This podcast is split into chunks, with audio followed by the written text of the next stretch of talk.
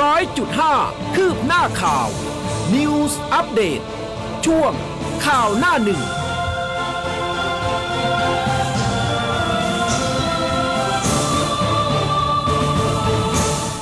รุณสวัสดิ์คุณผู้ฟังค่ะ ต้อนรับเข้าสู่ข่าวหน้าหนึ่งทางคลื่นข่าว m c o t News FM 100.5 นะคะ เช้านี้พบกับสังออค่ะ ออุ้มกัสมาค่ะ และอแอนพจนาธค่ะค่ะ คุณผู้ฟัง ถ้าตื่นแล้วทักทายกันด้วยนะคะ เช้าวันฝนพรำแบบนี้ ใช่ เพราะว่าเมื่อเช้านี้ขับรถมาฝนโปรยปรอยๆตกเบาๆนะคะ แต่เมื่อคืนนี้ โอ้โหเขาเขาไม่ปรานีเราเลยนะ เมื่อคืนนี้เนี่ยใช่สองอคืนแล้วด้วย ยังดีหน่อยที่แอนเนี่ยอ่าอ่านข่าวเสร็จตอนสามทุ่มนะคะอืมแล้วก็ขับรถกลับบ้าน แต่พอสักประมาณสามทุ่มครึ่งสี่ทุ่ม นอกเหนือจากฝนตกหนักแล้วค่ะฟ้าแรงมากอ๋อแถเลวยนี้นะใช่คะไหมใช่ฟ้าแรงมากคือถึงขนาดสะดุ้งอะค่ะโอ้สะดุ้งเลยแล้วก็พอเปิดใน Facebook มาหลาย ๆ คนโพสต์ขึ้นมาเหมือนกันว่าสะดุ้งตื่น เพราะเสียงฟ้าร้องทั้งคืนเลยอืมนะคะอะคุณผู้ฟังเป็นอย่างไรนะคะ แถวบ้านตอนนี้ยังอยู่ดีอยู่หรือเปล่าเพราะว่าอุ้มเชื่อว่าหลายพื้นที่เนี่ยน้ำท่วมขังแน่นอนค่ะอะตกมาทั้งคืนขนาดนี้นะคะ หน้าอสมทนี้ไม่ต้องพูดถึง อันนี้ไม่เข้าเลยนะ พี่มาเข้าข้างหลัง ก็ไม่แน่กลัวเพระพายเรือเพราะว่าเมื่อวานเนี่ย ฝนตกค่อนข้างใช้เวลาประมาณสักชั่วโมงหนึ่งแล้วนะคะอืมแอนขับรถออกไปอะ เชื่อไหมว่าน้ำไม่ท่วมเออแปลกแปลกใจมากตอนแรกเนี่ยก็อะลุ้นละ ลุ้นอืมถือว่าวัดดวงไปละกันเขามีมาลอกท่อหรือเปล่า ไม่แน่ใจอืมหรืออาจจะมีการพร่องน้ำไปแล้วในหลายอืมพื้นที่นะคะ อย่างคลองเอามาลาดดูสวนพร้าวอะไรต่างๆเนี่ยเพราะว่าตอนเนี้ยทางกรุงเทพมหานครเองแล้วก็ในหลาย ๆ จังหวัดเร่งพร่องน้ำกันแล้วนะคะอืมเพราะว่ามาแล้วล่ะค่ะ พายุลูกแรกในช่วงเวลานี้ พายุโนรูนะคะใช่แล้วกำลังจะเคลื่อนเข้ามาในประเทศไทยนะใช่คะค่ะก็ตามวาระของเขาอืมนะคะ ที่เขาจะต้องเข้ามาเดี๋ยวเรามาติดตามกันในเรื่องของรายละเอียดนะคะ ในช่วงของสายฟ้าพยากรณ์ด้วยนะคะอะแต่ว่าตอนนี้เนี่ยมาดูหน้าหนึ่งของแต่ละฉบับกันดีกว่าว่ามีอะไรเด่นๆกันบ้าง อย่างแนวหน้าค่ะพาดหัวหลักของเขาเลยเนี่ยนะคะเขาบอกว่ากกตคลอดกฎเหล็กหาเสียงเข้ม 180 วันอันตราย หมดสิทธิ์แจกของช่วยน้ำท่วม เตือนผู้สมัครแล้วก็พักเนี่ยให้ระวังตัว จี้ปลดป้ายหาเสียงแล้วทำใหม่ เจ้าหน้าที่ทำเนียบวอร์มเครื่องกระหึมลุ้นคืนรถประจำตำแหน่งบิ๊กตู่ค่ะ ส่วนสมชคุมได้ม็อบนะคะ 30 กันยายนนี้วันตัดสินค่ะ ส่วนพาดหัวใหญ่ของไทยรัฐค่ะ เลิกพรกฉุกเฉินดีเดย์หนึ่งตุลาคม ปิดฉากสบคด้วยประวิทย์นั่งหัวโต๊ะเคาะมติเปิดทางโควิดประจำถิ่น ใช้พรบโรคติดต่อคุมนะคะ แล้วก็มีภาพพลเอกประวิทย์วงสุวรรณรองนายกรัฐมนตรี รักษาราชการแทนนายกรัฐมนตรีค่ะ นั่งหัวโต๊ะเป็นประธานการประชุมสบคชุดใหญ่ ซึ่งเป็นการประชุมครั้งสุดท้าย เป็นการทำงานหน้าที่ประธานการประชุมสบคครั้งแรกของพลเอกประวิทย์นะคะ โดยที่ประชุมมีมติยุบสบค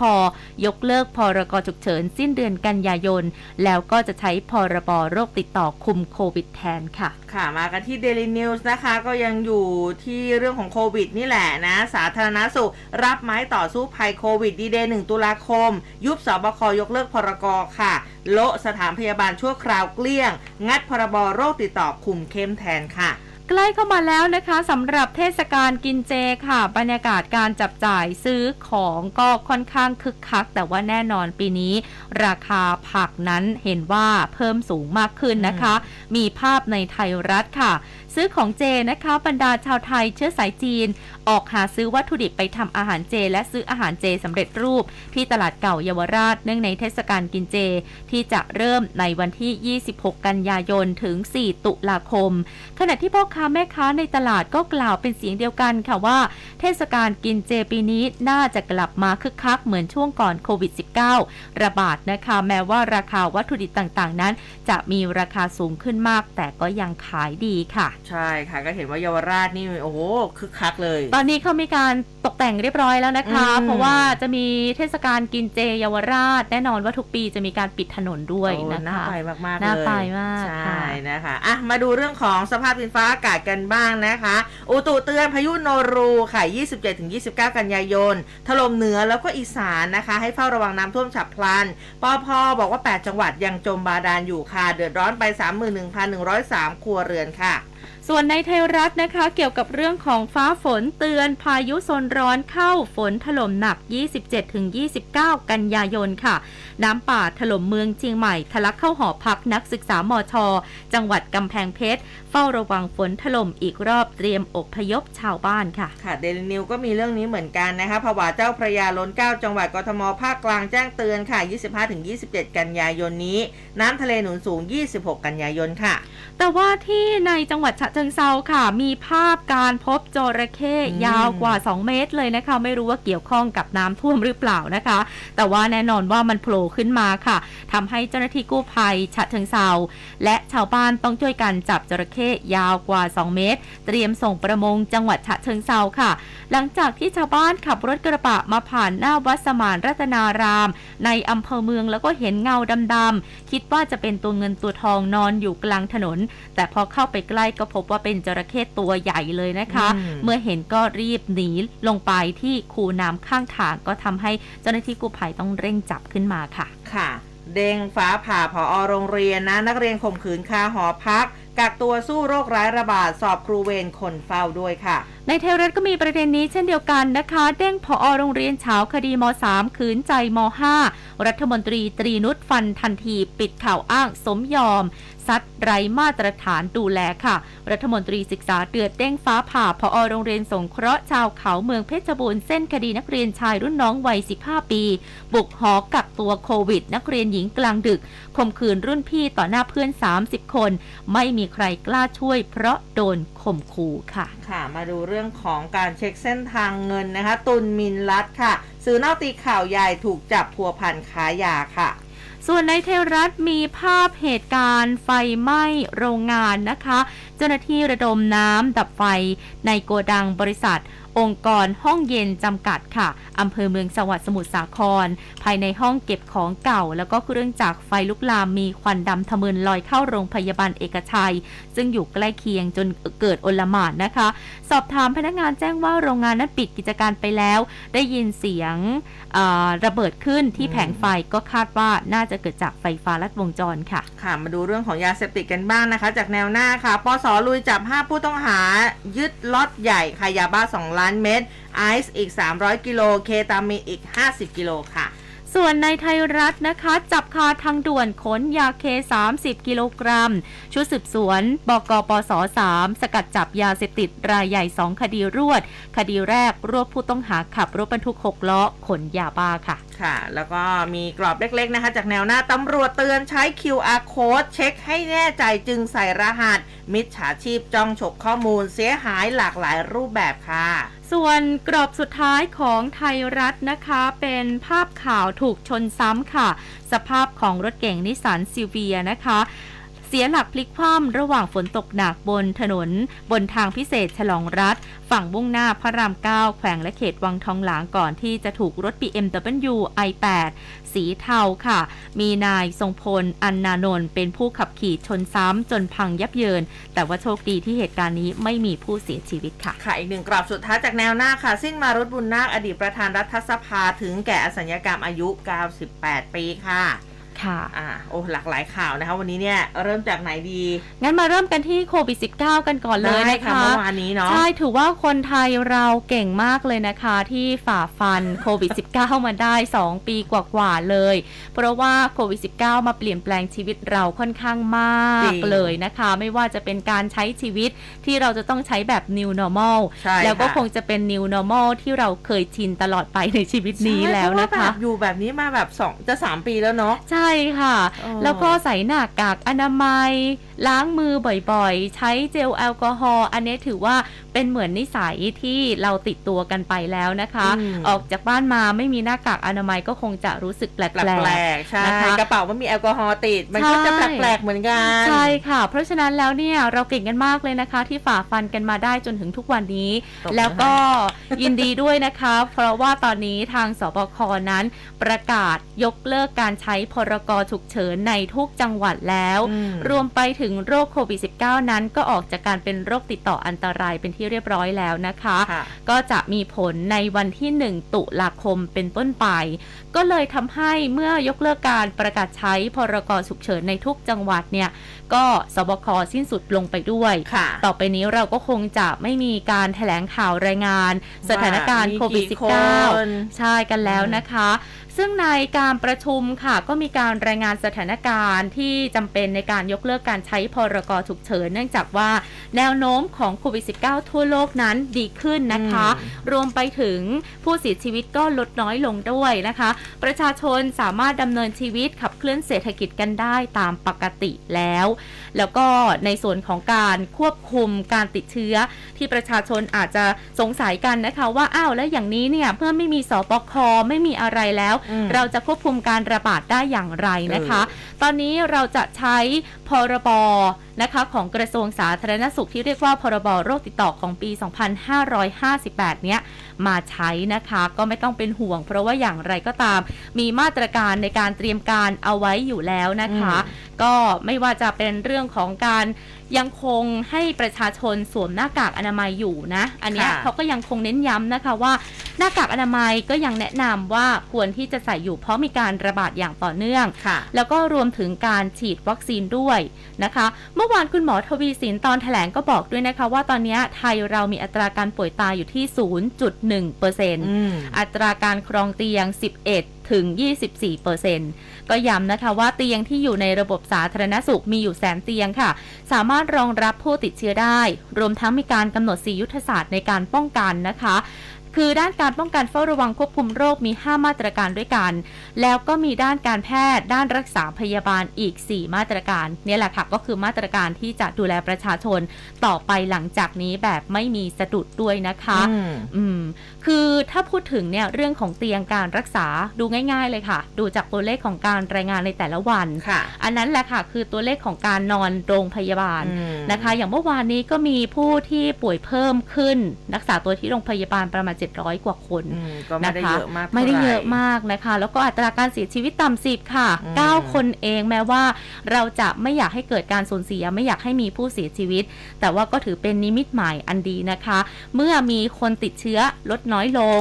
นอนโรงพยาบาลน้อยลง การที่มีผู้เสียชีวิตจากโควิด -19 ก็จะน้อยลงตามมาด้วยอืมดังนั้นเราก็ยังคงต้องสวมหน้ากากอนามัยกันอยู่นะคะ ใช่ แต่ว่าบางทีมาตรการที่เขาเอาออกมาเนี่ย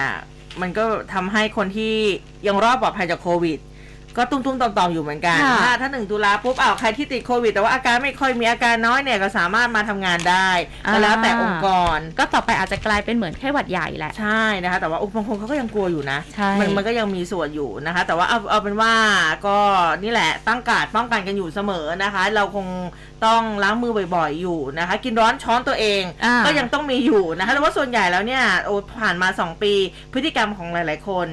เอาข้าวมากินเอง ใช่มีค่ะช้อนส่วนตัวมีเครื่องมือล้างจานของตัวเองค่ะอเรียกได้ว่าแบบคือแยกแยกกันแบบชัดเจน ค่ะโดยที่เขาเรียกว่าอะไรนะอัตโนมัติ อ่ามันเป็นเรื่องแบบปกติไปแล้วคือถ้าเป็นเมื่อก่อนแหมทำไมใช้กับฉันไม่ได้อนามัยนะอะไรอย่างเงี้ยนะคะ คือถ้าแบบว่าจะกินกินแกงนี่ก็คือต้อง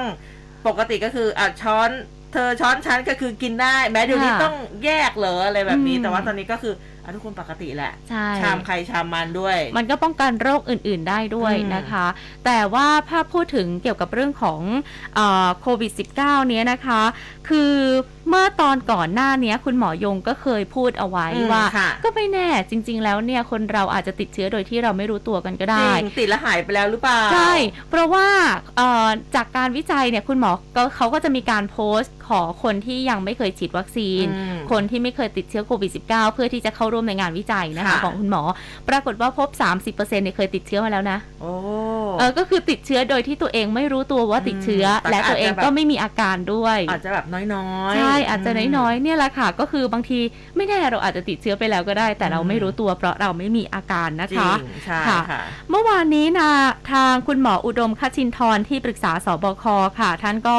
ให้ข้อมูลก่อนการประชุมเหมือนกันนะคะอืมพี่อุ้มคุณผู้ฟังคะเกี่ยวกับเรื่องของการรักษาตัวที่โรงพยาบาลของผู้ติดเชื้อณเวลานี้เนี่ยมีอยู่ประมาณ 800ถึง1,000 คนนะคะค่ะส่วนคนที่มีผลตรวจ ATK เป็นบวกจะอยู่ที่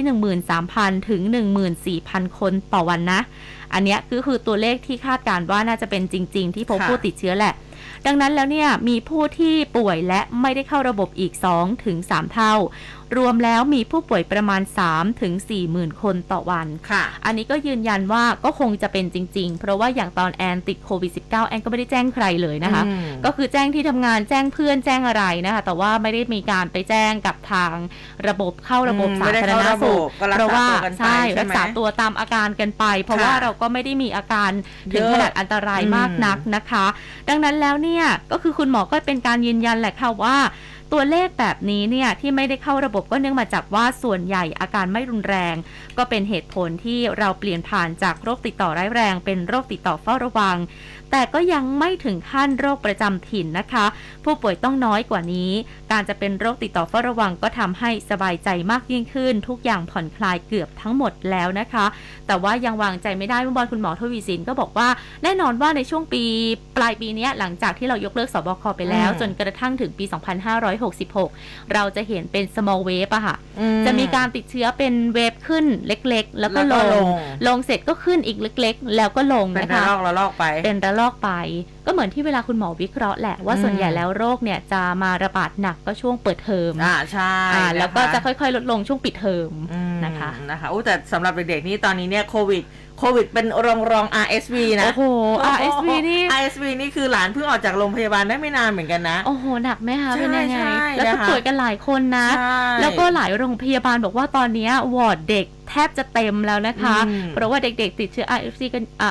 RSV กันเยใช่อะใช่เยอะมากเลยนะคะ ก็อืมเดี๋ยวมันมีอะไรอีกนะ มือเท้าปากอีกค่ะนะคะ เรียกได้ว่าตอนนี้โรงพยาบาลเนี่ยถามว่าเตียง เตียงก็ยังมีพอแต่ว่าโรคต่างๆ ก็ทำให้เตียงเนี่ย คือเขาเรียกว่าก็ก็แน่นอยู่เหมือนกันใช่แต่ก็ค่ะพอที่จะแบบก็แทรกได้อยู่ค่ะแล้วยังไงก็รักษาตัวเองให้ดีๆกันแล้วกันนะคะ แต่ว่าเรื่องของโควิดยังไม่จบค่ะเมื่อวานนี้คุณหมอมนูนลีชเวงวงแพทย์เฉพาะทาง ด้านโรคระบบทางเดินหายใจผู้ป่วยหนักและโรคผู้สูงอายุโรงพยาบาลวิชัยยุทธและท่านก็ยังเป็นประธานชมรมเชื้อราทางการแพทย์แห่งประเทศไทยด้วย มีการโพสต์ Facebook นะคะท่านก็บอกว่ามีรายงานผู้ป่วยโควิด -19 ที่ได้รับการรักษาด้วยยาต้านไวรัส Paxlovid ครบ 5 วันอะก็บอกว่าทำให้ผู้ป่วยดีขึ้นนะ แล้วก็ผลการตรวจจากการติดเชื้อ ATK เป็นลบ แต่2-8วันหลังหยุดยา เอ๊ะทำไมมันกลับมามีอาการป่วยอีกนะเหมือนกับการป่วยครั้งแรกนะคะ แล้วก็ผลการตรวจ ATK กลับมาเป็นบวกใหม่ ซึ่งปรากฏการโควิด rebound นะในการทำการศึกษาวิจัยยา Paxlovid เนี่ย พบน้อยนะคะ แค่ร้อยละ 2 แต่ว่าในชีวิตจริงหลังหยุดยาคุณหมอบอกว่า การหวนกลับมาป่วยใหม่อาจจะมากกว่านั้น แต่ว่าส่วนใหญ่อาจจะอาการน้อย ไม่ต้องกินยาต้านไวรัสไปอีกรอบ ก็กินยาตามอาการ หลังจากนั้นจะหายเอง ดังนั้นเมื่อคนไทยอะคุณหมอย้ำนะคะ เมื่อคนไทยเข้าถึง Paxlovid เราก็จะเห็นปรากฏการณ์โควิดรีบาวนะหลังกินยา Paxlovid เพิ่มมากขึ้นอืมอืมนะคะเอาเป็นแล้วเป็นอีกได้อืมค่ะแต่ว่าก็ต้อง ยังไงดีล่ะอาจจะต้องดูแลตัวเองกันเยอะนิดนึงนะสำหรับค่ะ คนที่เคยเป็นแล้ว ใช่ค่ะอืมก็ไม่คือใช่ว่าแบบเป็นแล้วไม่ได้วางใจเอออย่านะคะเพิ่งวางใจใช่ใช่ค่ะอาขอไปกันที่เรื่องของโควิด -19 ที่อ่าเรายกเลิกสบคกันไปอีกสักนิดหนึ่งนะคะได้พี่อุ้มเลยคุณผู้ค่ะฟัง เพราะว่าเอ่อเดี๋ยวจะมีการนำเข้าสู่ที่ประชุมคอรมออีกครั้งหนึ่งนะอืมว่าหลังจากเนี้ยขั้นตอนของการที่จะให้อำนาจต่างๆ อะไรยังไงในช่วงที่หลังยกเลิกสบคไปแล้วจะเป็นอย่างไรบ้างนะคะ ต้องค่ะให้คอรมออนุมัติอีกทีหนึ่ง อย่างทางเอ่อนาพลเอกสุพจน์มาลานิยมเลยค่ะที่การสภาความมั่นคงแห่งชาติค่ะ ท่านก็ได้ตอบคำถามนะคะว่าถ้าหากว่าสถานการณ์โควิดกลับมารุนแรงอีกครั้งหนึ่ง จะสามารถกลับมาใช้พรกอืมฉุกเฉินกันได้เอออีกได้หรือไหมไม่นะคะ ทางพลเอกสุพจน์บอกว่าจริง ๆ แล้วก็ประกาศได้อีกค่ะ ในประเทศไทยอะไรที่เป็นวิกฤตคอรมอเห็นว่ามันต้องใช้กฎหมายพิเศษก็สามารถทำได้เลย แต่เรื่องของโควิด -19 ก็มีการพูดคุยกับสาธารณสุขแล้วนะคะ จะใช้กลไกคณะกรรมการโรคติดต่อ ดังนั้นแล้วเนี่ยผู้ว่าค่ะ ผู้ว่าราชการจังหวัดของแต่ละจังหวัดในฐานะกรรมการโรคติดต่อจังหวัด รวมไปถึงผู้ว่ากทม ฐานะคณะกรรมการโรคติดต่อกรุงเทพ ก็สามารถใช้อำนาจของตัวเองในการประกาศ ให้เป็นโรคระบาดและใช้กฎหมายที่ตัวเองมีอยู่จัดการได้ก่อนในแต่ละจังหวัดเลยนะคะอืมแล้วก็หลังจากนี้ก็จะมีการนำเข้าสู่ที่ประชุมคอรมอในวันอังคารหน้าก็คืออังคารที่ 27 กันยายนค่ะ ค่ะ ก็อะติดตามกันต่อไปนะคะ แต่ที่แน่ๆเนี่ยพอโควิดมันคลี่คลายในหลายประเทศในประเทศไทยด้วยต่างประเทศด้วยหลาย ๆ คนเริ่มเล็งแล้วฉันจะไปเที่ยวไหน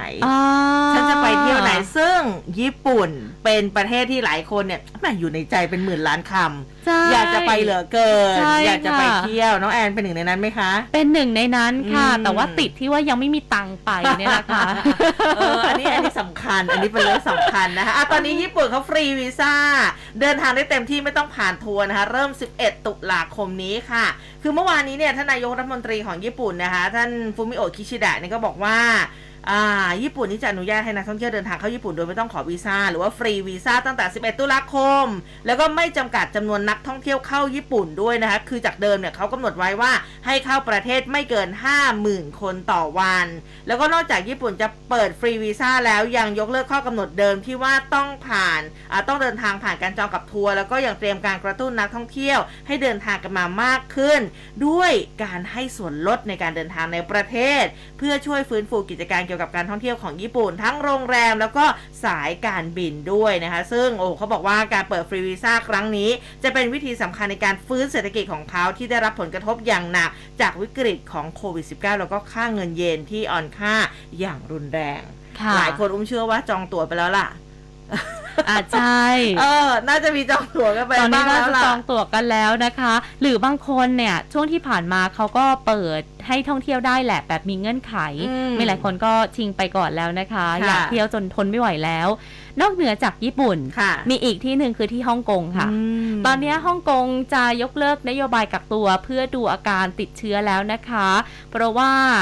บังคับใช้กันมามาตรการเนี้ยสองปีครึ่งแล้วล่ะค่ะอืมก็คือถ้าหากว่าคุณเดินทางมาจากต่างประเทศ ก็จะต้องเข้าไปกักตัวที่โรงพยาบาลนะเออที่โรงแรมอืมนะคะ แล้วก็ต้องตรวจแบบ PCR ด้วยแต่ตอนนี้เนี่ยเขาก็จะใช้การตรวจแบบ ATK แทน ก่อนขึ้นเครื่อง 48 ชั่วโมงนะคะ ผู้เดินทางมาจากต่างประเทศมายังฮ่องกง สามารถกลับบ้านหรือว่าเข้าพักในที่พักตามที่ต้องการได้แล้ว และแต่ว่าจะต้องสังเกตตัวเองเป็นเวลา 3 วันหลังจากเดินทางมาถึงนะคะ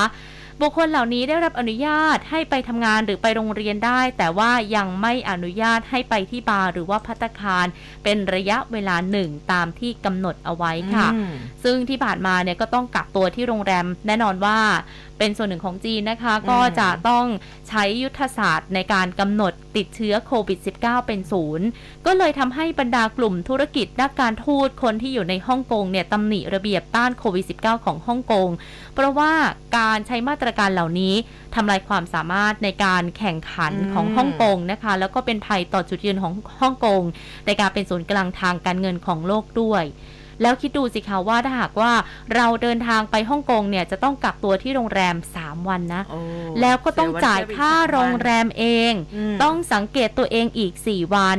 นะคะแล้วก็หลังจากออกจากโรงแรมก็มีระเบียบป้องกันโควิดอย่างเคร่งครัดที่ทำให้คนฮ่องกงเนี่ยต้องเดินทางออกไปอยู่ที่อื่น อือืมม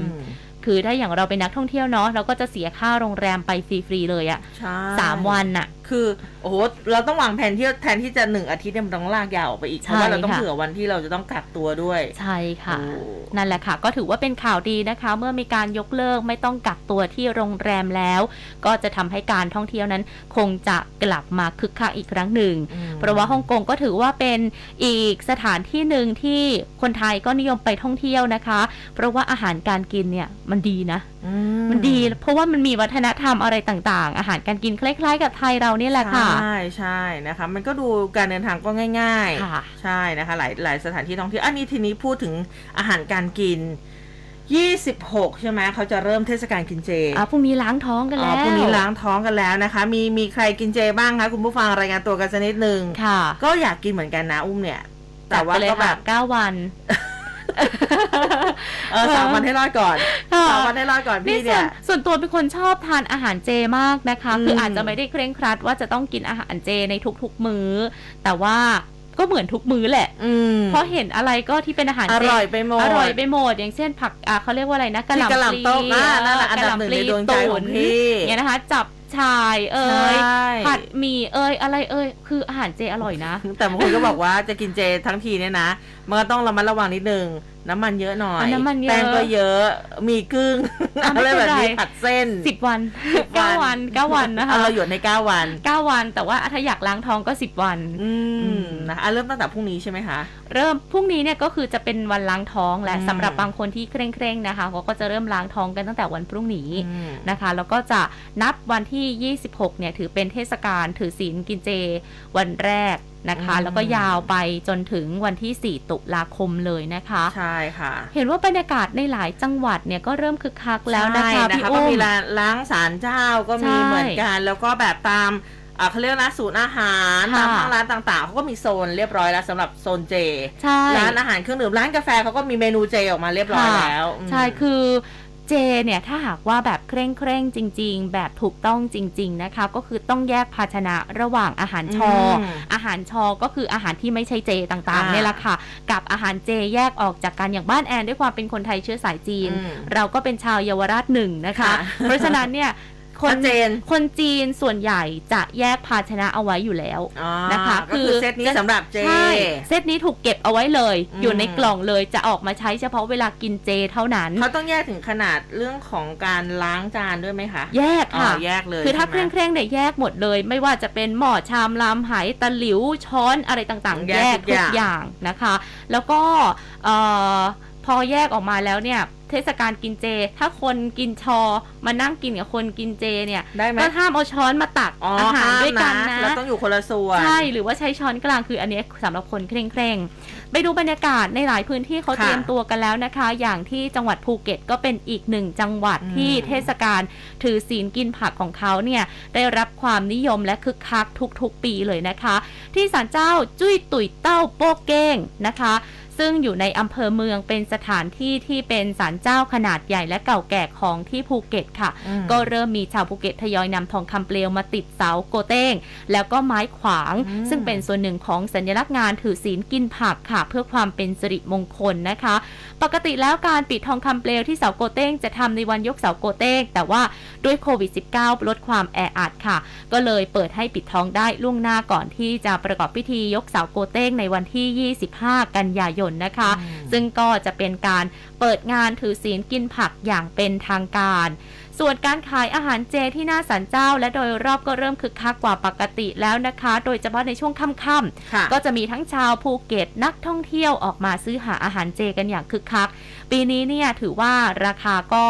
แน่นอน ค่าแก๊สก็แพงขึ้น ถูกต้อง ค่าน้ำมันก็แพงขึ้นอืมฝนตกน้ำท่วม ค่าผักจะเหลืค่าอเหรผักอก็จะแพงขึ้นอืมนะคะใช่ค่ะก็เลยทำให้ต้องปรับราคาอาหารเจขึ้นเมนูละ 5 บาทอืมนะคะ นั่นแหละค่ะ ก็ยังพอไหว ก็ยังพอไหวอยู่ แต่ว่าแต่ละร้านเนี่ยเขาก็ต้องน่าจะมีวิธีแหละ จะลดปริมาณลงหรืออะไรก็ว่ากันไปอืมแต่จริงๆพี่ก็รอเทศกาลกินเจนะ เพราะแถวบ้านเนี่ยมีซาลาเปาอร่อยมากเราก็จะจะมารเฉอพาะกินเวลาเออช่วงเทศกาลกินเจใช่เขาเท่านั้นเขาใช่ก็ไหมร้าคะนเขาก็คือจะมาตั้งอยู่ทุกปีอ่าเราก็จะรอกินของอร่อยแถวบ้านค่ะอืมแต่ว่าแบบคือถ้าพูดถึงราคาเนี่ยเอาเอาไปเท่าไหร่ถามว่าหมดไหมก็แทบจะหมดแถมเกินอีกตั้งหากอ่าไอ้นั่นก็อร่อยไอ้นี่ก็อร่อย แล้วอย่าไปตอนหิวนะ สั่งแรกเลยถ้าไปตอนหิวนี่โอ้โห อันนั้นก็น่ากิน อันนี้ก็น่ากินอะใช่ซื้อไปสักหน่อยอะไรอย่างเงี้ยนะคะ กินได้หลายมื้ออ่าอย่างอย่างที่บอกไปนะเยาวราชนี่เขาก็คึกคักนะคะ ซึ่งโอ้ขนาดพ่อค้าแม่ค้าเองเขาบอกเป็นเสียงเดียวกันเลยบอกว่าปีนี้เนี่ยต้องขยับราคาสินค้าตามต้นทุน แต่ว่าถามว่าคึกคักไหมมันก็คึกคักมากค่ะเขาคิดว่าเขาน่าจะได้รายได้จากการขายอาหารเจปีนี้เนี่ย น่าจะได้คืนทุนอยู่อ่าอืมคือแน่นอนอย่างเนี่ยภาพข่าวในไทยรัฐก็จะเป็นค่ะบรรยากาศที่ตลาดเก่านะคะ ตลาดเก่าถือว่าเมื่อมีเทศกาลอะไรต่างๆ ที่เกิดขึ้นไหว้จงไหว้เจ้านะคะ ถ้าต้องการหาอาหารที่อืมนำไปไหว้ค่ะที่เนี่ยสำหรับแอนนะอ่าอันนี้สำหรับแอนส่วนตัวนะค่ะก็คงจะต้องบอกว่ามันมีครบอืมนะคะ เพราะว่าคนจีนก็จะต้องไปซื้อในแหล่งแหละไม่ว่าจะเป็นใช่นู่นนั่นนี่มันจะมีอยู่ที่มัเนี่นยมีครบเลยจริงนะคะดังนั้นแล้วเนี่ยบรรยากาศในช่วงเทศกาลของตลาดเก่าเยาวราชเนี่ยจะค่อนข้างคึกคักมาก ๆเลย แต่เมื่อประมาณสัก2อสวันที่ผ่านมาแอนก็ไปเยาวราชมาๆค่ะนะคะ เห็นเขาเริ่มตกแต่งกันแล้วแล้วก็เชิญชวนมาเที่ยวงานเยาวราชนะคะ ซึ่งมีงานกินเจก็คือจัดขึ้นวันที่ 25 กันยาถุงถึงวันที่ 4 ตุลาคมเนี่ยแหละค่ะเขาจะมีการจัดกิจกรรมหลายอย่างเลยนะคะ มีทั้งการเอ่ออัญเชิญเทพเจ้านะคะอืมของการกินเจมาให้อ่าชาวไทยเชื้อสายจีนได้สักการะบูชานะคะ แล้วก็จะมีนี่ด้วยนะเขาจัดการทำอาหารเจมงคลกระทะใหญ่ผัดหมีสิบจักรพรรดิมังกร แจกให้กับคนร่วมงาน 1,790 จาน จะจัดขึ้นวันที่ 26 กันยายนนี้นะคะอืมแล้วก็จะมีขบวนแห่รถบุพชาติ องค์สมมุติ พระโพธิสัตว์กวนอิมยิ่งใหญ่สวยงามด้วย จัดไปเลย 10 วัน 10 คืน ถนนเยาวราชตลอดทั้งสายนะคะ เพราะฉะนั้นใครที่จะต้องเดินทางผ่านเยาวราชในช่วงกินเจ หลีกเลี่ยงเส้นทางกันด้วย แต่ว่าตอนนี้เขาเริ่มตกแต่งสถานที่กันแล้วนะคะ มีป้ายมีอะไรเนี่ยเต็มอืมทั้งเส้นเลย แล้วก็ทุกปีแอนจะไปเที่ยวงานกินเจเยาวราชอืมทั้งสองข้างทางจะมีร้านรวงต่างๆ ที่เป็นอาหารเจเพียบเลยนะคะ พูดซะอยากไปเลย น้ำลายไหลด้วยพูดซะอยากไปเลยนะคะ แล้วก็จริงๆเนี่ยการเดินทางไปเยาวราชมันก็ไม่ได้ยากค่ะเออตอนนี้นั่งรถรถไฟฟ้าเอ็มอาร์ทีไปก็ถึงเลยค่ะแล้วมั่นใจว่าแต่ละคนเนี่ยทั้งมือถือเองทั้งกล้องถ่ายรูปเองเนี่ยแชะแชะพร้อมแชะเออพร้อมพร้อมแชร์ค่ะโลเคชันด้วยนะคะอะค่ะก็ใครสะดวกที่ไหนก็ไปที่นั่น ขอไปแตะเรื่องของราคานิดหนึ่งได้ได้เมื่อวานนี้เนี่ยทางรองอธิบดีกรมการค้าภายในนะคะ เขาก็มาติดตามดูว่าราคาพืชผักของแต่ละพื้นที่แต่ละตลาดเนี่ยเพิ่มขึ้นมากน้อยขนาดไหนนะคะ ทางรองอธิบดีบอกว่าคือตอนนี้ราคาผักสูงขึ้น จากปัจจัยภูมิอากาศเป็นหลักนะคะอืมจากแหล่งผลิตทั่วประเทศ ประกอบกับช่วงกินเจค่ะ ก็เลยทำให้มีการมีความต้องการที่ค่อนข้างสูงขึ้นนะคะ ราคาก็ปรับขึ้นตามไปด้วย ก็ต้องประชุมหารือกับหลายสมาคมที่เกี่ยวข้อง อย่างผักบางชนิดค่ะ พบว่าทรงตัวนะคะ อย่างเช่นกะหล่ำปลีคะน้าหรือว่าผักที่มี สภาพอากาศที่ค่อนข้างที่จะเซนซิทีฟหน่อยนะคะ อย่างเช่นบรรดาพวกผักใบเนี่ยก็จะมีราคาสูงขึ้น อย่างเช่น ขึ้นช่าย ผักกาดหอมกวางตุ้งนะคะอืมส่วนราคาผักปรับตัวลดลงก็มีนะคะ อย่างเช่น ผักบุ้งถั่วฝักยาว พริกแดงจิงดา เนื่องจากว่าสภาพอากาศแปรปรวนในช่วงนี้ ก็ทำให้ราคาสินค้าการเกษตรก็ได้รับผลกระทบไปด้วยนะคะอืมซึ่งกระทรวงพาณิชย์เห็นว่าจะมีการคิกออฟแหละ จัดวันที่ 25 กันยายนนะคะจำหน่ายสินค้าอุปโภคบริโภคแล้วก็อาหารเจปรุงสุกนะคะ จะไปจัดที่ตลาดสามย่านอืมโอ้น้ำไปมากอะทำไมค่ะมีแต่แต่ละพื้นที่นี่คือน้ำไปทั้งนั้นเลย แต่ก็ไกลเราใช่นะคะ แต่ว่าแหมมันไม่มีอะไรเกินความพยายามถูกต้องถ้าเราค่ะอยากจะไปถูกนะต้องคะอะมาค่ะพูดถึงอาหารการกินอีกหนึ่งเรื่องละกันก่อนที่จะไปพักแล้วก็ขึ้นราคากันจนได้เนี่ยนะคะ ก็อนุมัติแล้วนะสำหรับซื่อสัตย์นิชชิน ได้ขึ้นราคาบะหมี่ซองละ 7 บาท เท่ากับมาม่ายำยำแล้วก็ไวไว เออมาเมื่อวานนี้นะคะ ทางท่านรองอธิบดีกรมการค้าภายในร้อยตรีจากรายยอดมณีค่ะ ท่านก็บอกว่ากรมการค้าภายในอนุมัติเรียบร้อยค่ะสำหรับผู้ผลิตบะหมี่กึ่งสำเร็จรูปอีก 2 ยี่ห้อ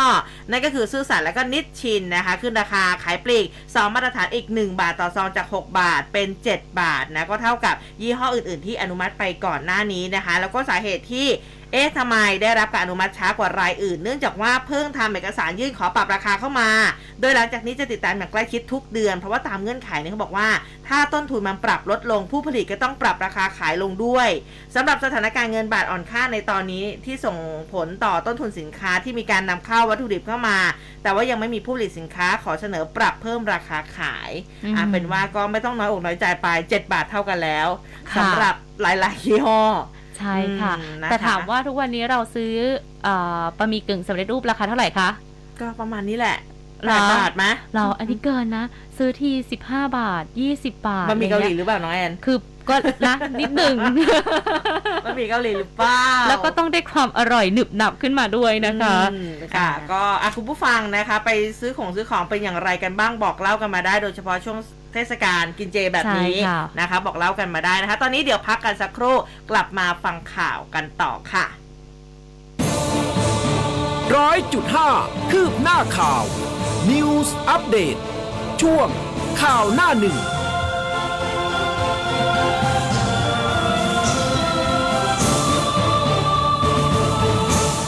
ในฐานะเจ้าภาพการประชุมเอเปก2022 ไทยพร้อมส่งเสริมการท่องเที่ยวเชิงสุขภาพ และการท่องเที่ยวอย่างยั่งยืน ฟื้นฟูการเดินทางระหว่างประเทศ ให้สะดวกและปลอดภัย เพิ่มจำนวนผู้ใช้งานบัตรเดินทางสำหรับนักธุรกิจเอเปกให้ครอบคลุม เพื่ออำนวยความสะดวกในการเดินทางเข้าประเทศ โดยไม่ต้องขอวีซ่า พัฒนาด้านคมนาคมที่สะดวกและปลอดภัยเอเปก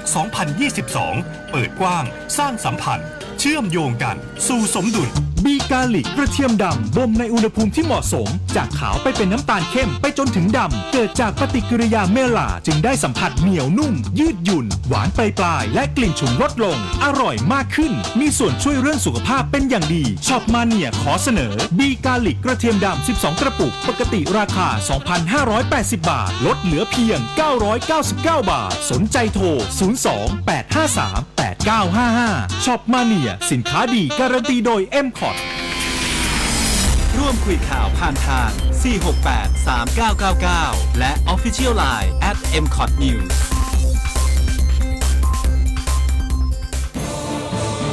ร้อยจุดห้าคืบหน้าข่าว News Update ช่วงข่าวหน้าหนึ่ง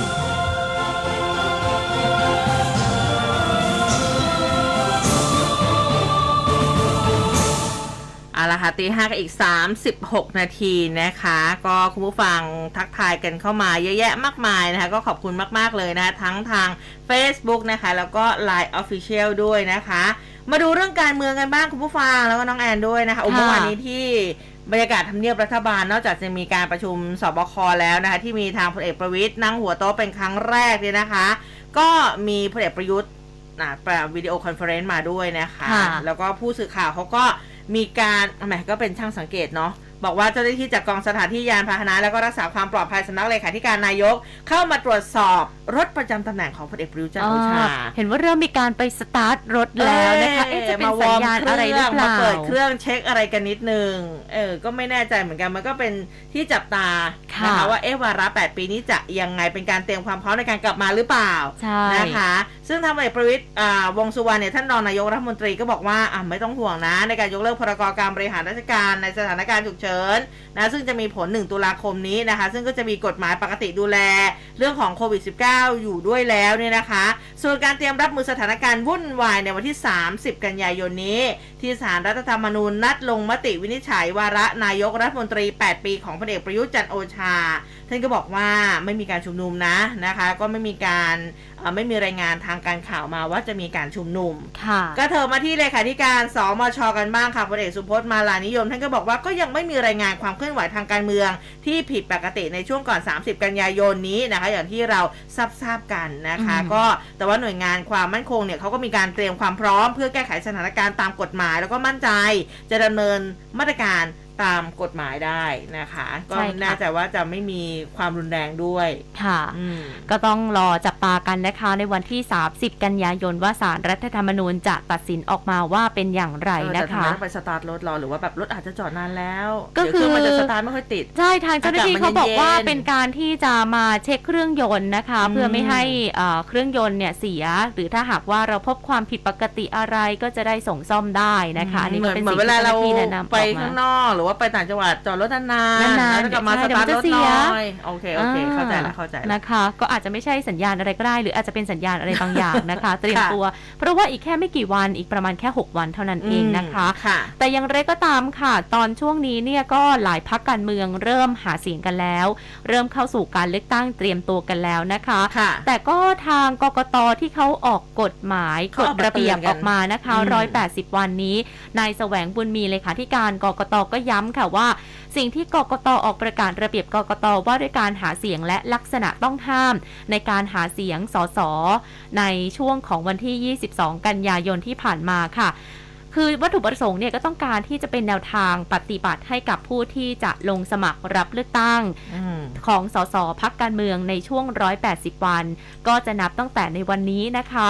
โดยเพื่อเตือนผู้สมัครและพักการเมืองหาเสียงค่ะ ในวัน 180 วันอันตรายอย่างเช่น ป้ายหาเสียงอืมที่มีอยู่ก่อนก็ต้องปลดแก้ไขให้เป็นไปตามระเบียบนะคะ ส่วนจะจัดประชุมใหญ่ระดมทุนนั้นทำได้ปกติ แต่ต้องไม่มีการให้ทรัพย์สินนะคะ โดยเฉพาะการที่จะลงไปช่วยประชาชนในช่วงน้ำท่วม อันนี้ก็ทำไม่ได้ ขณะที่การขึ้นป้ายต้อนรับนั้นถือว่าไม่ผิด แต่ว่าถ้าเป็นการขอบคุณนักการเมืองนั้นจะถือว่าผิดนะคะอืมค่ะแน่นอนว่าอย่างคุณหญิงสุดารัตน์เกยุราพันธ์หัวหน้าพักไทยสร้างไทยค่ะ ก็ลงพื้นที่กันอย่างต่อเนื่องเลยนะค่ะพร้อมก็เดินทางลงไปพร้อมกับนายทัศนทาตปันทสิทธิ์รองหัวหน้าพักแล้วก็นางวันเพ็ญเศรษฐรักษา รองเลขาธิการพักว่าที่ผู้สมัครสสนำทีมไทยสร้างไทยไปพบปะประชาชนที่อำเภอยางตลาดจังหวัดกาลสินค่ะ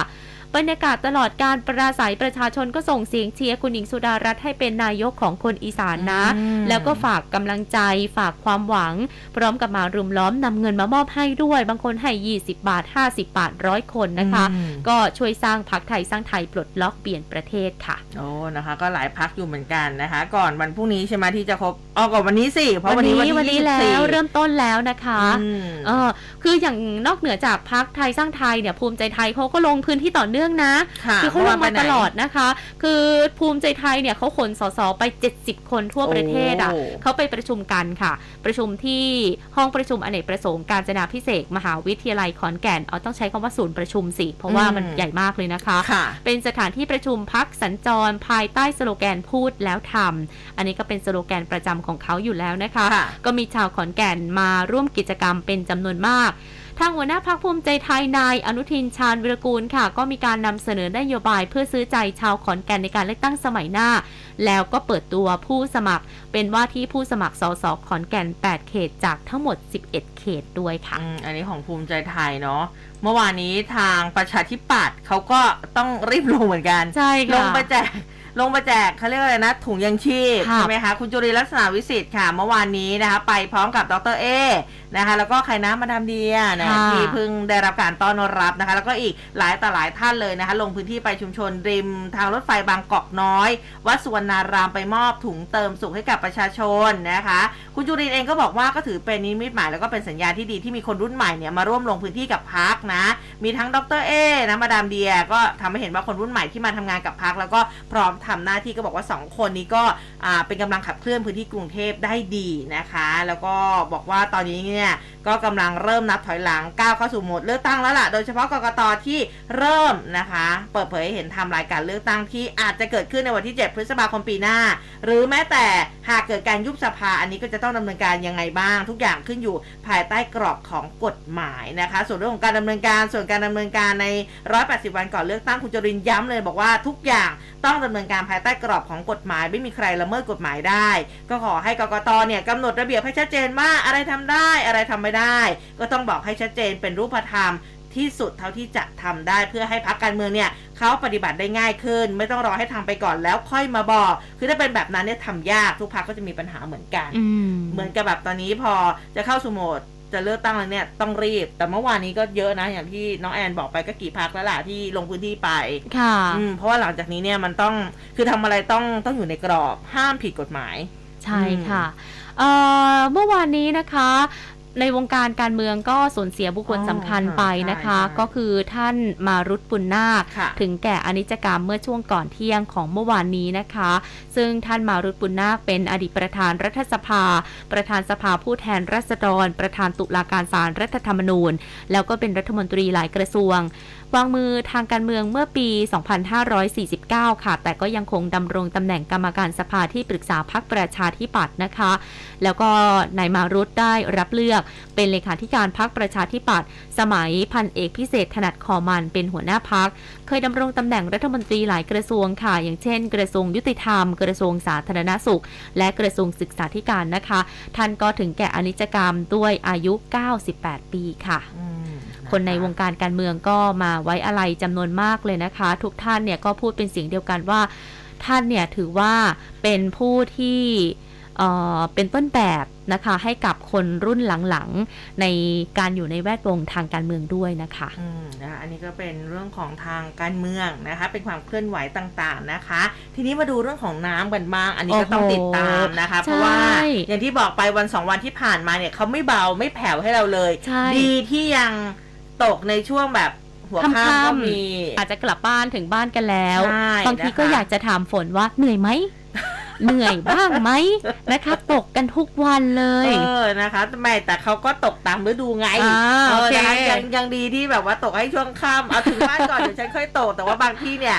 เขาก็ตกกันตั้งแต่บ่ายค่ะแล้วก็มันก็มีน้ำท่วมขังในหลายพื้นที่คือขังแล้วขังอีกขนาดลอกท่อระบายน้ำแล้วมันก็ยังท่วมอีกค่ะค่ะอีกเรื่องของขยะโอ้ น้องโหแอนเห็นไหมไม่ว่าจะเป็นที่นอนหมอนมุ้งมันลงไปได้ยังไง ไม่เข้าใจโซเลยฟาแบบนี้เนี่ยใช่ค่ะอยากเอาจริงไหมพี่อยากเห็นเห็นกล้องวงจรปิดตอนที่เขาทิ้งอะพี่อยากค่ะรู้ว่าเขาเขาทิ้งยังไงอ่าคืออยู่ดีก็แบกแบกแบกแบกก็โยนมาตู้มไปอย่างเงี้ยเหรอค่ะ คือมันแบบไม่ได้นะ อันนี้ต้องรณรงค์กันเลยนะคะ คุณผู้ฟังคะถ้าหากว่าเห็นใครหรือว่าเห็นพฤติกรรมแบบนี้เนี่ย ต้องช่วยกันนะคะ แจ้งเจ้าหน้าที่หรือว่าอืมเตือนกันหน่อยว่าอย่าทำแบบนี้เลยอืมเพราะว่าเนี่ยแหละค่ะ คุณก็เป็นต้นเหตุที่ทำให้แม่น้ำลำคลองเน่าเสียอืมเน่าเสียไม่พอนะคะ ก็ยังจะทำให้ไปอุดตันท่อเอ่ยอะไรเอ่ยใช่อย่าว่าแต่เรื่องเตียงโซฟาเลยค่ะ ขยะที่อยู่ในมือขขยะองเราอะปกติค่ะนี่แหละไม่ว่าจะเป็นถุงพลาสติกอืมกล่องโฟตัวมดีอะไรเลยต่างๆนะคะ ติดอยู่ตามท่อระบายน้ำเยอะมากเลยนะคะอืมเราก็เป็นต้นเหตุหนึ่งที่ทำให้น้ำระบายไม่ทันและเกิดน้ำท่วมนี่แหละนะค่ะต้องร่วมมือกันด้วยนะคะใช่เพราะว่าค่ะโหตอนนี้เนี่ยปอพเขารายงานผลกระทบอะไรหลาย ๆ อย่างเลยนะคะ เพราะว่า อ่าส่วนเรื่องของน้ำท่วมเนี่ยแจังหวัดตอนนี้ยังท่วมอยู่นะคะค่ะแล้วเขาก็มีการเร่งระบายแล้วก็ช่วยเหลือผู้ประสบภัยกันด้วยนะคะ ก็จะมีจังหวัดตากขอนแก่นมหาสารคามอุบลราชธานีอ่ามีพระนครศรีอยุธยา อ่างทอง สิงห์บุรี ปทุมธานีนะคะ รวมแล้ว 19 อำเภอ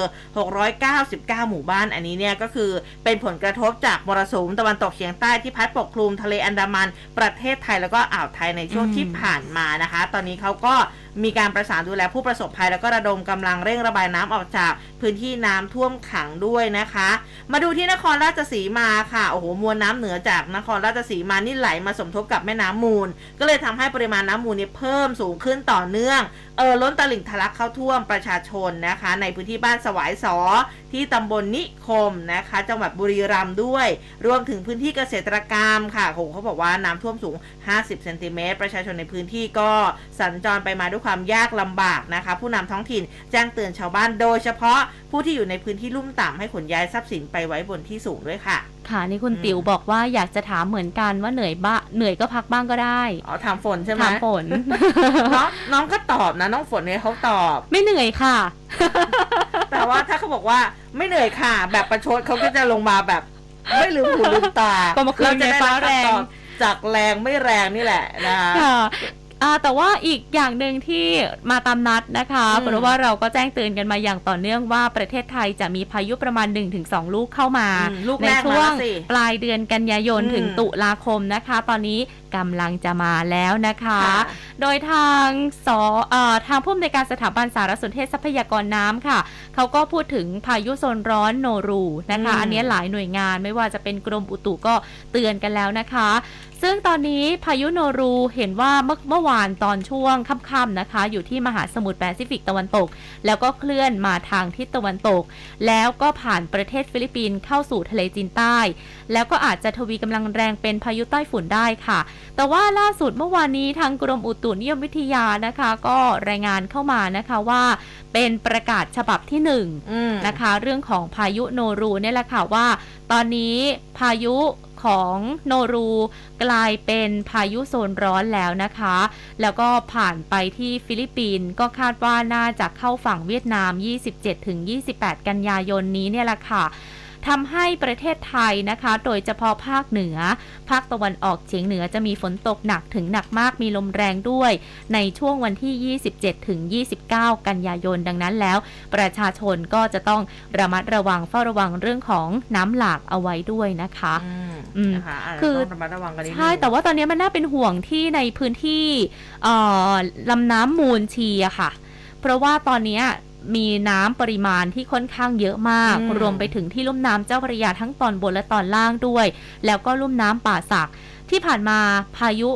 เอ่อมีการฝนตกต่อเนื่องเนาะอืมฝนตกต่อเนื่อง แล้วก็มีน้ำมาเติมในบริเวณลำน้ำค่อนข้างเยอะทำให้เอ่อล้นตลิ่ง แล้วก็ท่วมบ้านเรือนประชาชนไปแล้วในหลายพื้นที่อย่างที่พี่อุ้มรายงานไปนะคะค่ะดังนั้นแล้วเหลือเวลาอีกเพียงแค่ไม่กี่วันแหละ เกือบเกือบหนึ่งสัปดาห์ที่พายุลูกเนี้ย จะเข้าสู่ประเทศไทย ดังนั้นหลาย ๆ หน่วยงานก็เริ่มวางมาตรการรองรับสถานการณ์เอาไว้แล้วค่ะ อืมนะคะ นี่คุณชวนชวนบอกว่ากำลังจะถามเรื่องโนรูพอดีเลยค่ะนะคะ แต่ว่าผู้ที่จะตอบเราได้แบบชัดเจนกว่านี้จริง ๆ ก็คืออุตุนั่นเองนะคะค่ะเดี๋ยวในช่วงต่อไปนะคะ ตอนนี้พักกันสักครู่หนึ่งเดี๋ยวกลับมาสายฟ้าพยากรณ์ค่ะร้อยจุดห้าคืบหน้าข่าว News อัปเดตช่วงข่าวหน้าหนึ่ง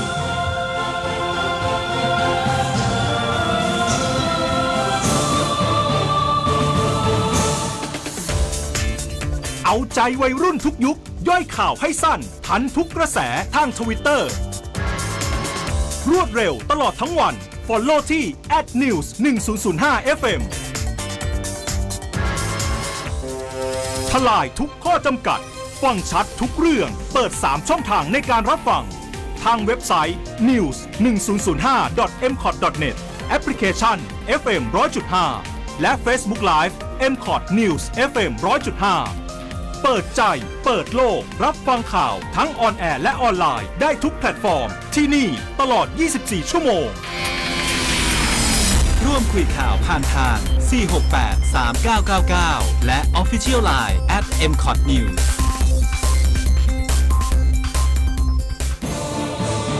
ร้อยจุดห้าคืบหน้าข่าว News อัปเดตช่วงข่าวหน้าหนึ่ง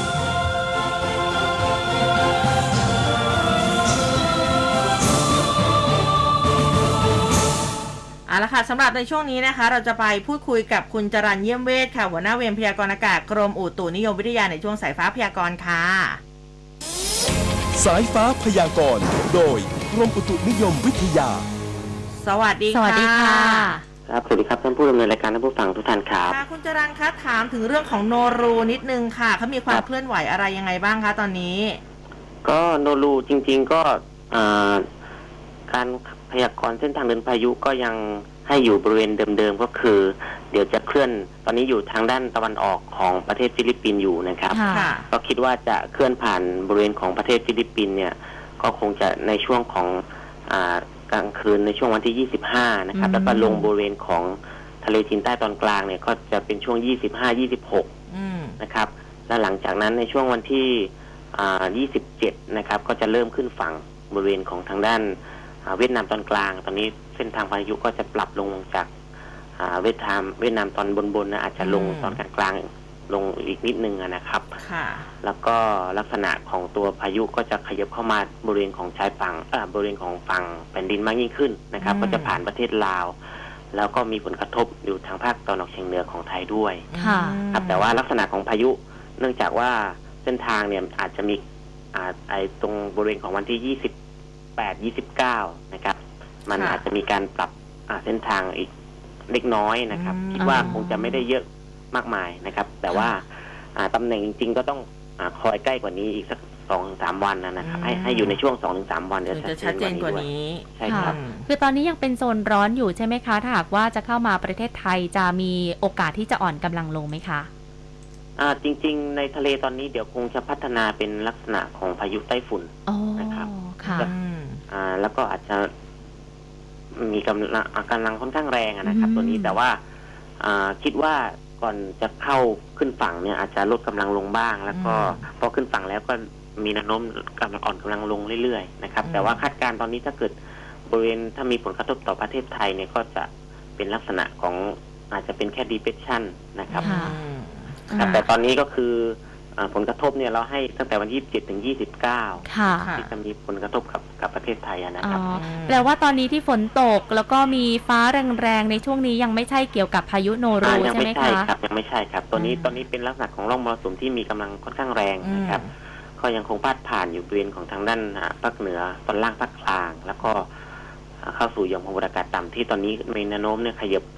มาทางภาคกลางมากยิ่งขึ้นนะครับ แต่ก็ยังปกคลุมอยู่บริเวณของทางอ่าภาคตอนออกตอนบนภาคตะวันออกเฉียงเหนือตอนล่างภาคกลางซีกตะวันค่ะอ่าทิศตะวันออกนะครับ ค่ะ แล้ววันนี้มีภาคไหนส่วนไหนที่น่าเป็นห่วงบ้างไหมคะอ่าวันนี้วันพรุ่งนี้เนี่ยฝนค่อนข้างเยอะโดยเฉพาะทางภาคกลางภาคตะวันออกเฉียงเหนืออมนะครับอยู่ในเกณฑ์ร้อยละแปดสิบของพื้นที่เลยนะครับค่ะโดยเฉพาะภาคเหนือทางตอนล่างๆนะครับจังหวัดตากกาญจนอาบเพชรกาบกำแพงเพชรนะครับสุโขทัยตรงเนี้ยนะครับรวมถึงทางด้านอ่าเพ ชรบูรณ์ด้วยนะครับ อืม ก็จะจะมีลักษณะของฝนตกหนักในช่วงเช้าก็มีฝนหนักเข้ามาเป็นระยะเลยนะครับ ค่ะ แล้วก็ทางด้านของภาคตะวันออกเฉียงเหนือก็จะแถวมุกดาหาร ที่จะเริ่มมีเข้ามาแล้วช่วงเช้านี้นะครับค่ะค่ะ กรุงเทพวันนี้กี่เปอร์เซ็นต์คะกรุงเทพวันนี้ก็ยังมีลักษณะของฝนร้อยละแปดสิบเปอร์เซ็นต์ของพื้นที่ก็ยังนะเยอะครับ อยู่ใช่ครับในในช่วงเช้านี่ก็ยังเป็นฝนโปรยๆได้ต่อเนื่องเป็นระยะจนถึงอ่าสักอีกสักเจ็ดโมงนะครับ น่าจะเริ่มดีขึ้นนะครับอืมแล้วก็ช่วง สายกลางคืนก็จะเข้ามาอีก มาใหม่ช่วงกลางคืนใช่ครับเพราะฉะนั้นค่ะร่องยังพาดอยู่บริเวณนี้นะครับยังไงก็อาจจะต้องมีฝนค่อนข้างเยอะอยู่ค่ะอืมแล้วลักษณะของฝนในช่วงนี้จะเป็นลักษณะของฝนฟ้าขนอง หรือว่าจะมีลมกระโชกแรงด้วยไหมคะอ่าลดเรื่องลมกระโชกแรงอาจจะลดลงนะครับค่ะเนื่องจากอุณหภูมิตอนนี้ค่อนข้างต่ำนะครับ ในบริเวณของทางทางภาคกลางรวมถึงภาคตอนออกภาคตะวันออกเฉียงเหนือด้วยนะครับค่ะอืมก็ถ้ามีก็เป็นฝนฟ้าขนองแต่ อาจจะมีลมกระโชกบ้างแต่ไม่แรงเท่ากับช่ววงวันสองวันก่อนหน้านี้นะครับ เมื่อคืนนี้สุดๆเลยนะคะ ใครสาบานเอาไว้นี่ ต้องเข้าบ้านเลยนะคะหนาวๆร้อนกำลังความความแรงของลมกระโชกลงบ้างนะครับๆค่ะค่ะค่ะวันนี้ขอบพระคุณมากนะคะ ครับผมครับค่ะสวัสดีสวัสดีค่ะค่ะ นี่คุณสุวัชชัยบอกว่ายโสธรตกหนักมากมาสามวันแล้วโอ้ตอนนี้ก็ตกตั้งแต่ตีสาม เนาะนี่ก็ค่ะแซวๆกันแหละ ถ้าหากว่าช่วงฟ้าฝนฟ้าผ่าเยอะๆเนี่ย สาบานอะไรไว้หระนาววังๆร้นะอนๆกันเป็นข่าวใครที่ไปสาบานว่างานงนงี้นะคะ แต่อย่างอ่ามีโนรูเข้ามาใช่ไหมญี่ปุ่น ญี่ปุ่นเขามีพายุลูกใหม่ไม่รู้ว่าจะจะเกี่ยวเนื่องต่อจากโนรูมาหาเราหรือเปล่านะคะสำหรับโซนร้อนตาลัสค่ะเออนะคะก็ก่อตัวในทะเลแล้วก็อยู่ห่างจากจังหวัดโคจิทางตะวันตกของญี่ปุ่นเนี่ยประมาณ 300 กิโลนะตั้งแต่เมื่อวานนี้แล้วนะคะก็คาดว่าจะเคลื่อนตัวเข้าใกล้พื้นที่ตะวันตก แล้วก็ตะวันออกของญี่ปุ่นที่อยู่ตามพื้นที่ชายฝั่งแปซิฟิกนะคะตั้งแต่เมื่อคืนจนถึงเช้าวันนี้ ใครที่อยู่ญี่ปุ่นตอนนี้เป็นอย่างไรกันบ้างนะคะเพราะว่าโอ้โหพายุนี่เขามากันแบบติดๆติดๆกันเลยนะใช่ค่ะอืมเอ่อเมื่อวานนี้เนี่ยมีข้อมูลจากทาง UN อันนี้มาที่เรื่องของอาหารโลกกันบ้างนะคะค่ะเพราะว่าเขาบอกว่าตอนนี้ประชากรโลกกว่า 300 ล้านคนเสี่ยงขาดแคลนอาหารค่ะอืมทางผู้อำนวยการโครงการอาหารโลกแห่งสหประชาชาตินะคะ ระบุว่าสงครามระหว่างยูซีเอ่อยูเครนและรัสเซียทำให้เกิดปัญหาขาดแคลนปุ๋ย แล้วก็ธัญพืช เนื่องจากว่า 2 ประเทศนี้ก็เป็นผู้ส่งออกรายใหญ่นะคะ สถานการณ์เวลานี้ส่งผลกระทบต่อการเพาะปลูกเป็นอย่างมากเลย เพราะว่าขาดแคลนปุ๋ยด้วย ส่งผลให้การเก็บเกี่ยวผลผลิตลดน้อยลงมากถึง 50%ครึ่งต่อครึ่งกันเลยนะคะอืมในขณะที่จีนซึ่งเป็นผู้ส่งออกปุ๋ยรายใหญ่ที่สุดของโลก ก็ระงับการส่งออกทั้งหมดอีก รัสเซียเป็นผู้ผลิตปุ๋ยอันดับสองก็ไม่สามารถส่งออกได้เนื่องจากว่าถูกนานาประเทศใช้มาตรการลงโทษนะคะ ดังนั้นแล้วเนี่ยทางผู้อำนวยการโครงการอาหารโลกแห่งสหประชาชาติ ก็อยากจะให้รัฐบาลของนานาประเทศมองเห็นความสำคัญของปุ๋ยนะคะ ซึ่งมีความจำเป็นต่อการเพาะปลูก โดยไม่ต้องคำนึงถึงมาตรการลงโทษรัสเซีย ที่ขณะนี้ไม่สามารถส่งออกปุ๋ยได้ แล้วก็ยังมีผลกระทบต่อปัญหาการเปลี่ยนแปลงสภาพอากาศโลกอีกนะคะอืมที่ทำให้ผลผลิตทางการเกษตรไม่เป็นไปตามเป้า แถมมีเงินเฟ้อมาอีกค่ะ ก็ทำให้ราคาอาหารแพงขึ้นมามาก ถ้าหากว่ายังไม่เร่งมาตรการเหล่านี้ในการแก้ไขอย่าง ทันทีค่ะ ก็จะทำให้ประชากรโลก 300 ล้านคนประสบกับความอดอยากในปีนี้อย่างแน่นอน แล้วก็สถานการณ์จะยิ่งเลวร้ายลงไปอีกในปีหน้านะคะ อืมนะคะอะทิ้งท้ายกันด้วยข่าวต่างประเทศกันสักนิดนึงค่ะ กระทรวงศึกษาธิการเกาหลีใต้เขาออกรายงานนะบอกว่าในช่วงระหว่างปี 2561 ถึง 2564 มีนักเรียนฆ่าตัวตายไป 630 รายนะคะโอ้มีมัธยมปลาย 388 คนนะ มีมอต้นเนี่ย 216 คน ประถมก็มี 26 คนด้วยกันนะคะค่ะซึ่งสาเหตุของการฆ่าตัวตายเนี่ยส่วนใหญ่มาจากเรื่องของการบาดหมางภายในครอบครัว แล้วก็การถูกทารุณกรรมจากผู้ปกครองเอ่ออันนี้เป็นข้อมูลนะคะ ก็ของเกาหลีใต้นะช่วงนี้เนี่ยเด็กนักเรียน เอ่อฆ่าตัวตายเยอะนะ แต่ว่าส่วนของไทยเนี่ยเท่าเท่าที่เคยเสนอข่าวมา ส่วนใหญ่ก็จะเป็นเรื่องของการเรียนค่ะเออเครียดอะไรแบบนี้ ใช่ค่ะอืมก็ต้องดูแลกันนะคะ แล้วก็ถ้าหากว่าเราสังเกตลูกหลานเราแหละ ถ้าหากเขามีภาวะที่เข้าข่ายจะซึมเศร้ามอันนี้เป็นโรคนะคะอืมอย่าไปคิดว่าให้เขาเข้มแข็งสิเต้องดีขึ้นสู้สิๆสิคือแบบสู้ๆสิมันมันจะมีคำพูดอันที่นี้แบบเป็นเราไม่คำต้อสางมารถห้าพูดมได้ใช่เอันนี้ถือว่าเป็นใช่คำต้องห้ามสำหรับคนเป็นโรคซึมเศร้าอืมปรึกษาแพทย์หรือว่าโทรไปที่อ่าสายด่วนกรมสุขภาพจิตนะคะ อันนี้ก็อืมช่วยได้เช่นเดียวกันค่ะ ค่ะอะ วันนี้เวลาหมดแล้วนะคะรายการต่อไปเตรียมพร้อมแล้วสำหรับ Good Morning อาเซียน วันนี้อุ้มกับน้องแอน ลาคุณผู้ฟังไปก่อนกลับมาเจอกันใหม่วันพรุ่งนี้ตีห้าถึงหกโมงสวัสดีค่ะ สวัสดีค่ะร้อยจุดห้าคืบหน้าข่าว News อัปเดตช่วงข่าวหน้าหนึ่ง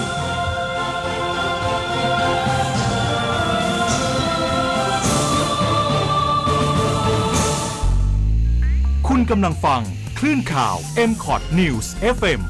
100.5 รู้ทัน รู้ลึก รู้จริง รู้ทุกสิ่งที่เป็นข่าว น้ำทะเลใส ๆ หาดทรายสวย ๆ พร้อมต้อนรับให้คุณมาวิ่งกัน